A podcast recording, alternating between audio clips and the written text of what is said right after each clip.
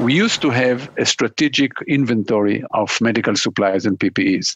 This started during the Clinton administration, was built significantly during the Bush administration, was completely withered away during the Obama administration and then Trump. We got to the point where we had no national inventory. So the first thing is to start a national inventory. We don't need it forever.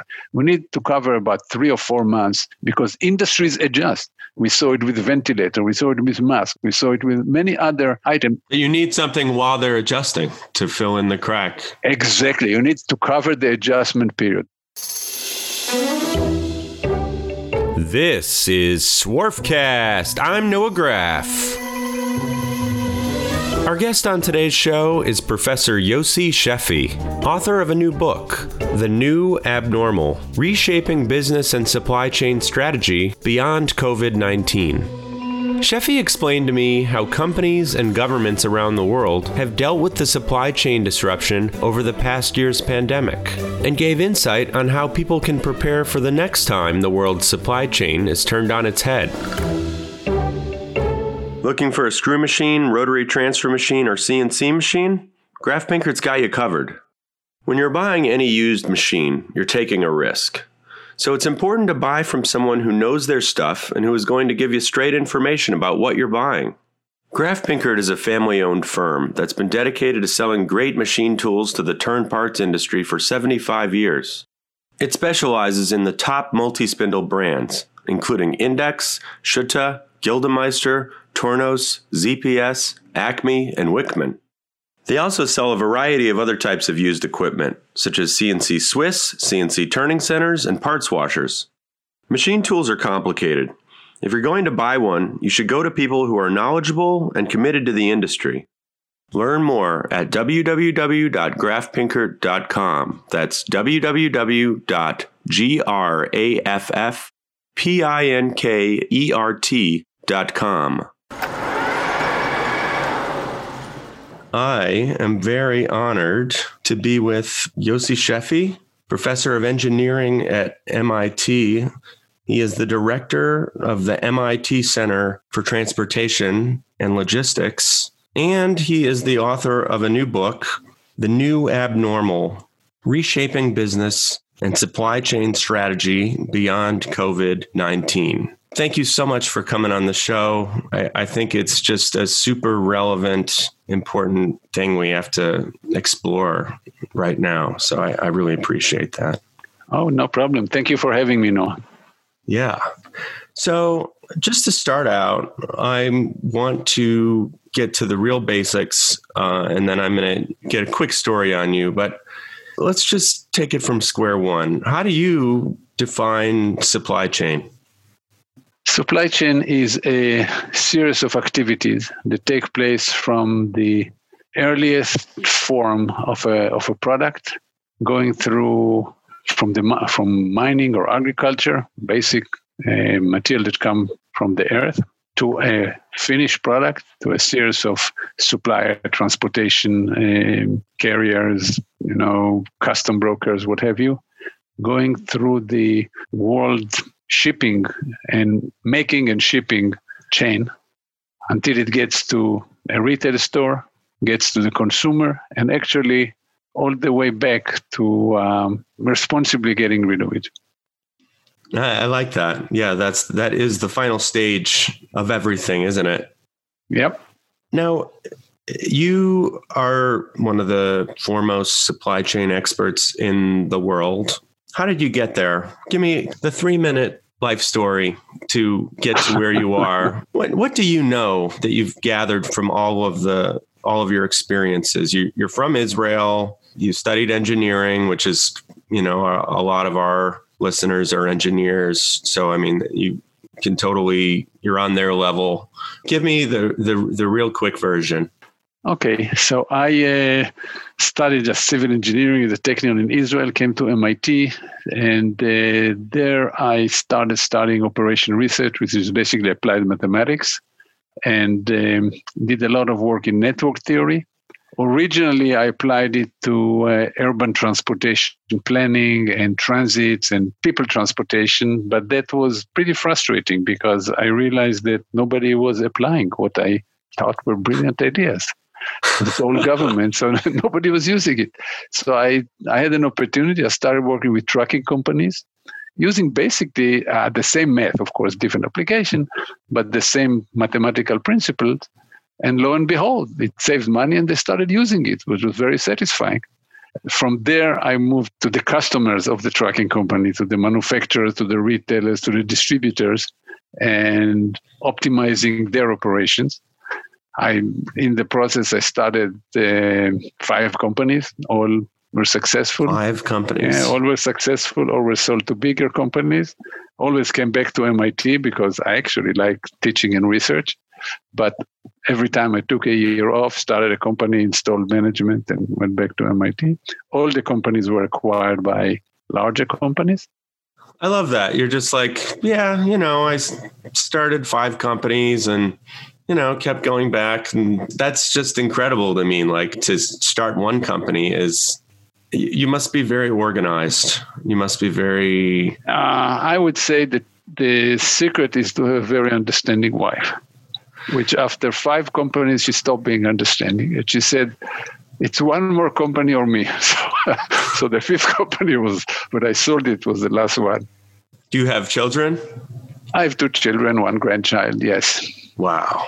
Wow. Yeah, and I've good, as I said, when I'm not joking. I would say this about my wife, because I could have ruined my relationship with children. I work like an idiot. I mean, work basically 24/7. You know, because my wife kept the relationship going, I could have family life, and my children till now don't hate me. So it's a big achievement. Yeah, absolutely. So you've written several books. Yeah. All about the supply chain. All about different aspects of supply chains. 2 of my books were on risk management and resilience, but one was on the structure of supply chain, was called cluster, why places like Memphis, places like Louisville, places like LA, Atlanta have lots of logistics companies on top of each other. Why companies are attracted to their competitors. And there's a whole theory behind it of clustering and concentration. I wrote a book on sustainability in supply chain. And if I can go into the story of the latest book, just mention it. So every 4 or 5 years I write a book. I have 30 people involved in it, students, postdocs, research associates. And I was into one of those in March 2020. I was on a book on innovations, on how, blockchain and lots of other things will either will or will not change supply chains. I was going to ask you about that because I'm really interested in blockchain and crypto. So yeah, later if we have time, I was going to ask you about that. So anyways, okay. You're researching with some students and then all of a sudden something unexpected happened. Yeah, COVID happened.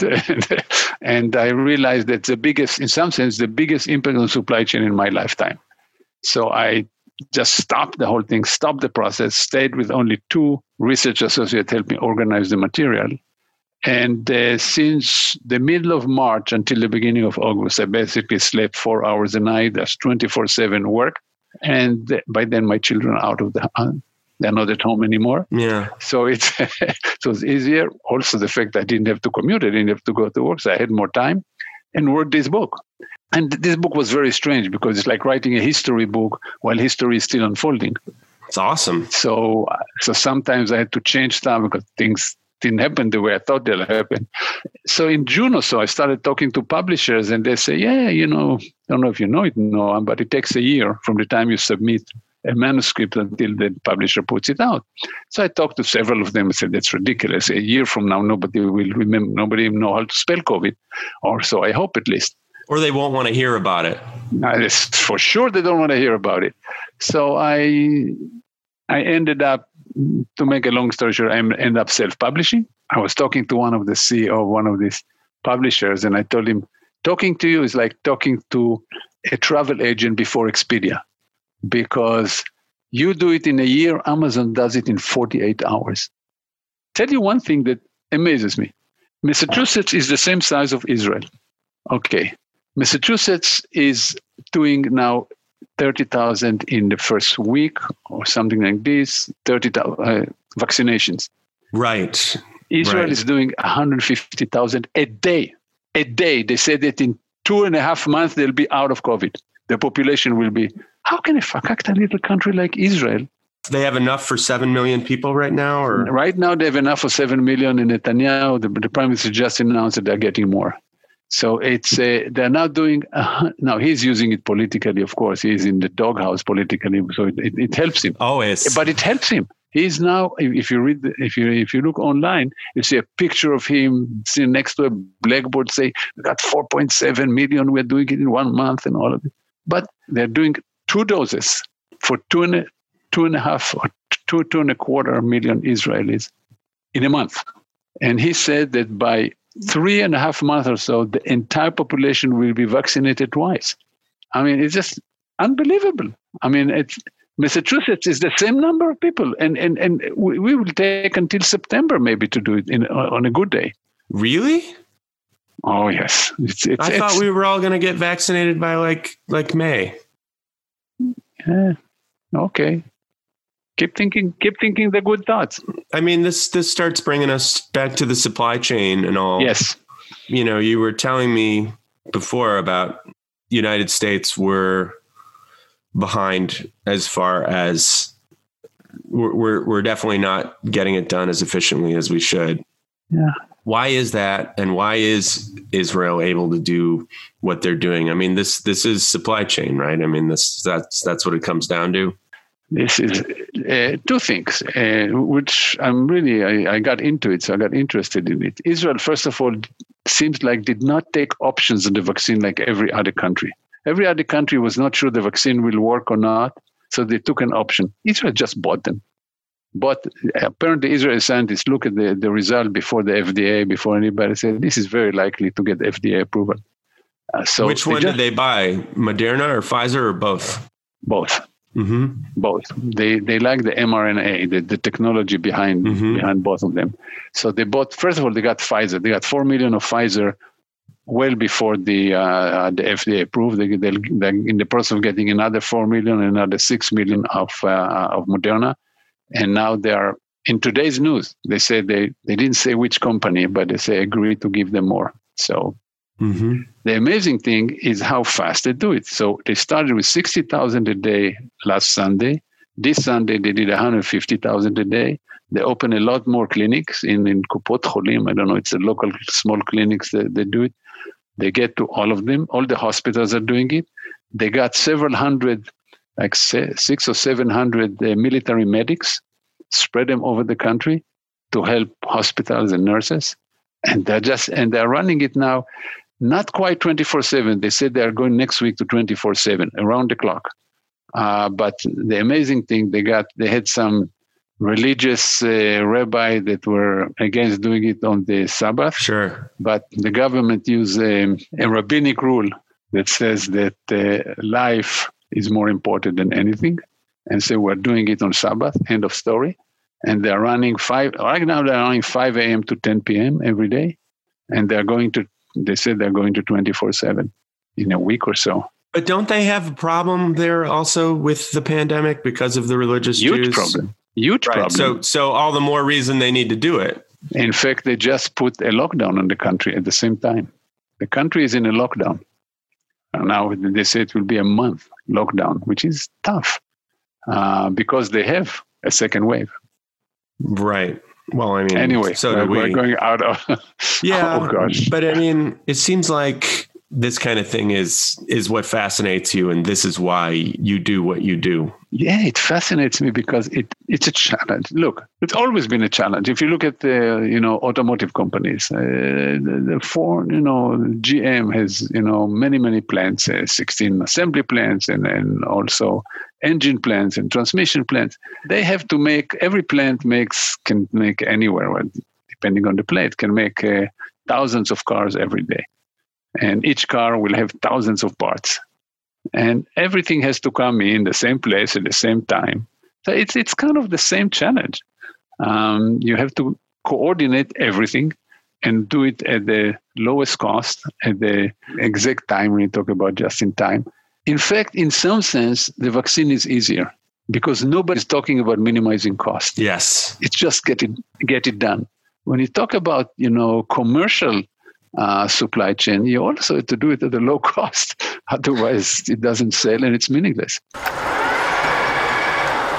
An FYI to our thousands of listeners out there. We're always looking for new show sponsors, new ideas for episodes, and feedback. Obviously, positive feedback is nice, but if you have some constructive criticism, it's also really good. Feel free to send emails to the contact info on today's machiningworld.com.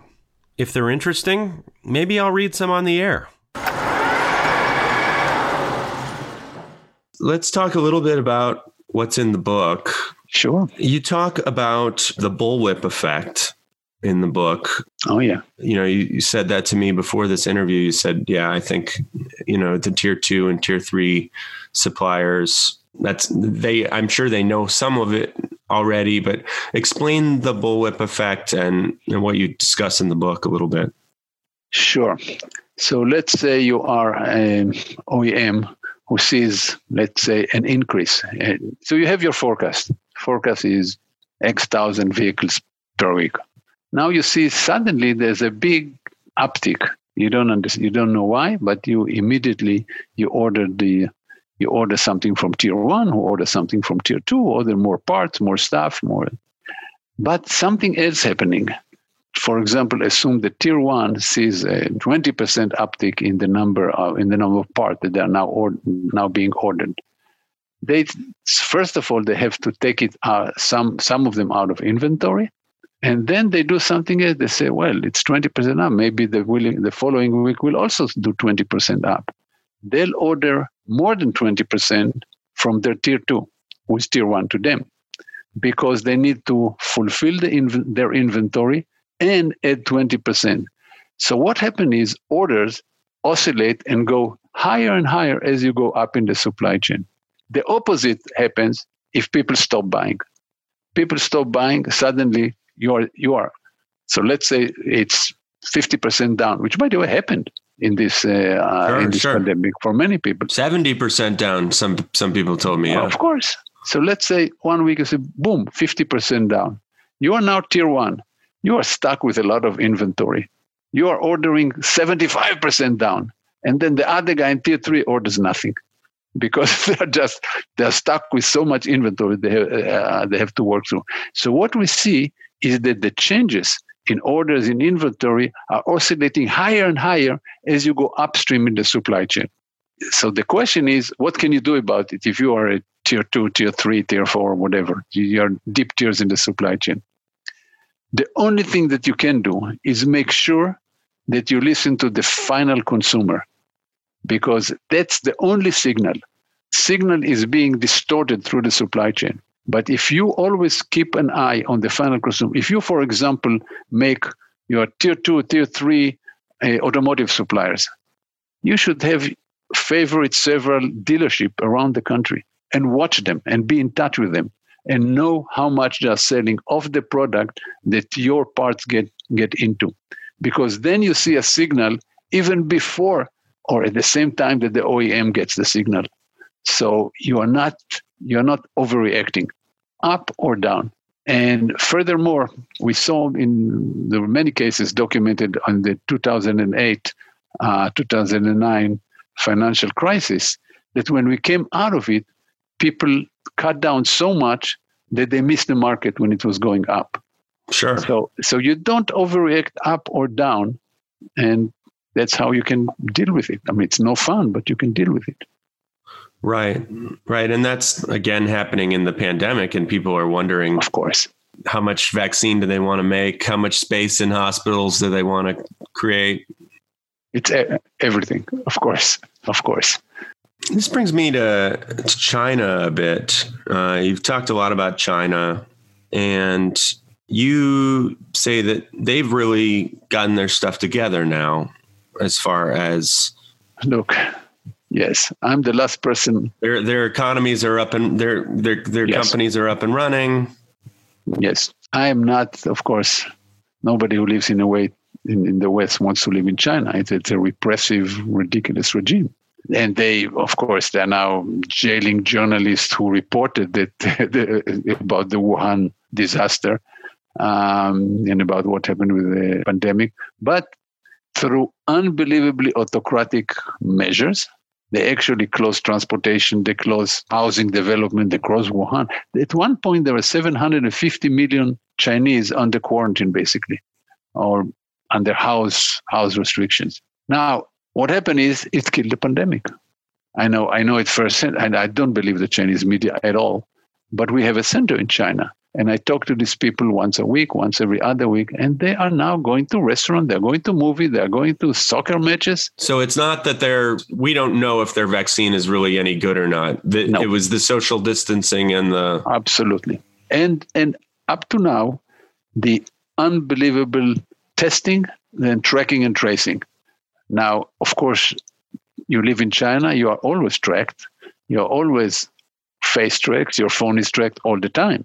So in that sense, it makes it a lot easier to find out the minute that you are testing positive. It's very easy to find out who else you were in contact with and all that. So finding other clusters, if they exist, or warning people to stay home is relatively easy.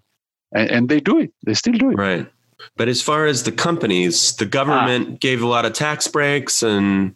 Especially, it's really interesting. We talk about the supply chain. The government, the Chinese government understands supply chain. And just when the pandemic started, they gave a lot of help to second and third tier companies, to smaller companies, because they figured that those companies are in existential danger. So they, in fact, they can do it only in China. They ask banks, all state-controlled banks, to lend with basically free, no interest rate, and they and give loans to whoever is asked, as long as they fit the criteria of small and medium manufacturer in a tier 2, 3, 4 in the supply chain. So they understood it and they helped immediately. Isn't that similar to what we did with the PPP? Not quite.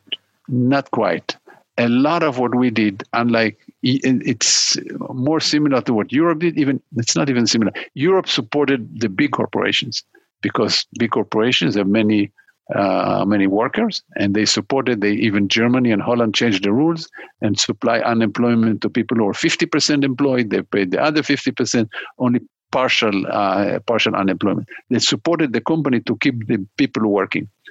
In the United States, what we did mostly, the bulk of what we did, is to give money to individuals, not so much to companies. Now, of course, we help companies as well, but a lot of what we did is give money to individuals, a lot more than Europe. What do you mean to individuals? Oh, you're just saying people, citizens. To citizens, yeah. Through unemployment, through the stimulus we gave. Now, let me say something that at the end of the day, it's not clear who is right. In the following sense, in Europe, there will be a lot of companies that should not be up anymore. They were badly run, and now with government support, they'll continue running as zombies, just like in China. In the US, there's a lot more, sink or swim, destructive, a lot more, positive destruction in the fact that the companies will go out of business. New companies will come. The only problem is, but that's why we try to support the people when it's done right. Right now, it's not done quite right because it creates a lot of misery. A lot of people are losing jobs, losing homes, losing debts, and we need to give them a lot more help. Right. I just thought of the PPP, but you're saying Europe, it was a lot more. Oh, no comparison. For the companies, then no comparison. Absolutely, Europe basically helped companies. They didn't so much as help people directly. I mean, indirectly, of course, you help them keep their jobs, so you help keep companies going. But you don't have this creative destruction that does happen in the United States, and it's a significant, personal problem. Looking back, did everything kind of go as it should have, according to your models, like you look at it? Oh, God. No. So what were you most shocked about as far as how, the turn of events with the supply chain? The one item that worked miserably was the medical supplies and PPEs. personal protective equipment. The fact that the hospital worker have to work with without the right mask, without the right gown, without the right gloves. That's even if they had all the medical supplies. But this one was the worst. And in the book, I actually suggest how to solve it, how to make sure, because there'll be more pandemics. And the question is how to deal with it in the future. So I actually suggested three ways of doing it, aside from some industries. The government is trying to move some industries back to the US. Not sure that this would work or this would even advisable. And we can talk more about it. We used to have a strategic inventory of medical supplies and PPEs. This started during the Clinton administration, was built significantly during the Bush administration, was completely withered away during the Obama administration, and Trump didn't even know that it's there, I guess. But we got to the point where we had no national inventory. So the first thing is to start a national inventory. We don't need it forever. We need to cover about 3 or 4 months because industries adjust. We saw it with ventilator. We saw it with masks. We saw it with many other items. You need something while they're adjusting to fill in the crack. Exactly. You need to cover the adjustment period. That's one. Second, you need hospital. So this should be modeled after the strategic petroleum reserve. Just like we had a strategic petroleum reserve, we should have a strategic, medical supply reserve. Second, just like after the 2008, 2009 financial crisis, we did stress tests for banks. We need to do stress tests for hospitals. As the part of the license to operate, they need to keep, let's say, 1 month worth of inventory that can cover them no matter what. So they'll be, before the country gets organized, they get something. After something else is what we also lack is enough people, enough nurses, enough technicians. So in my book, I suggest that modeling after the Army National Reserve, we'll have a medical national reserve. People who come and once one weekend a month, come and help in hospitals. Every year, do 3 weeks in to get trained on new stuff. I'm not saying these are going to be brain surgeons, but they can release a lot of more experienced nurses and more experienced technicians to do more important thing. And by the way, you can train somebody to operate a ventilator in days. It's not that complicated. So, but you need people who will be doing it all the time and get. So anyway, that's so modeling after existing, whether it's the National Petroleum, whether it's Stress Surfer Bank, whether the Army National Reserve, have a system that can help us, that can protect us against something else like this happen again, because almost everything else adjusted, but this was a disaster. What advice do you have for tier 3, tier 2 manufacturers? For the next time something like this comes along, or, to just prevent them from getting killed in a pandemic. I mean, I know I read in your book, you compared, one thing I really thought was very profound when you said, the pandemic kind of had the effect on people the same as it had on companies. If you were already weak, yes, then you were quite susceptible. If you were a smoker, you better quit smoking. Exactly. And for companies, it's basically making sure that they are not too leveraged, that they are not in a situation when you are so leveraged that something small can knock you off the pedestal. It's great. It's a lot of things. It's relationship with banks. It's relationship with larger companies. It's making sure. It's basically business 101. It's not. I'm sure your listeners are very well versed in all of this, because this is, your listeners are kind of the backbone of manufacturing in the United. The small manufacturer who make everything, so make all the items, but. Other things, being part of a national association, because a small manufacturer of 5 or 500 people cannot influence policy. But being part of and I'm sure many of your listeners are, being part of a manufacturing association, being able to have a voice in Washington about policies that affect everybody. It's not always that the big OEM have the same ideas about what should be done like the small manufacturer. Absolutely. We have to protect, as a country, we have to protect it. And it's really unfortunate that big companies can have their lobbyists and can, politicians will listen to them. But some of these big companies, it's amazing to me. Some of the companies are full of smart people, don't understand their dependence on a lot of the small tier 2, tier 3, tier 4 manufacturer in the United States. That's interesting. I could see that they don't understand. They're just everybody's so self-absorbed. Let me explain something. I talked in the book a lot about China. So let me talk about another aspect of China. People want to attract, manufacturing out of China. They think manufacturing will leave China. It's not going to happen. And the reason it's not going to happen is because politicians don't understand that it's not the OEM who put the label on the product. It's not the final assembly who put made in China on the product.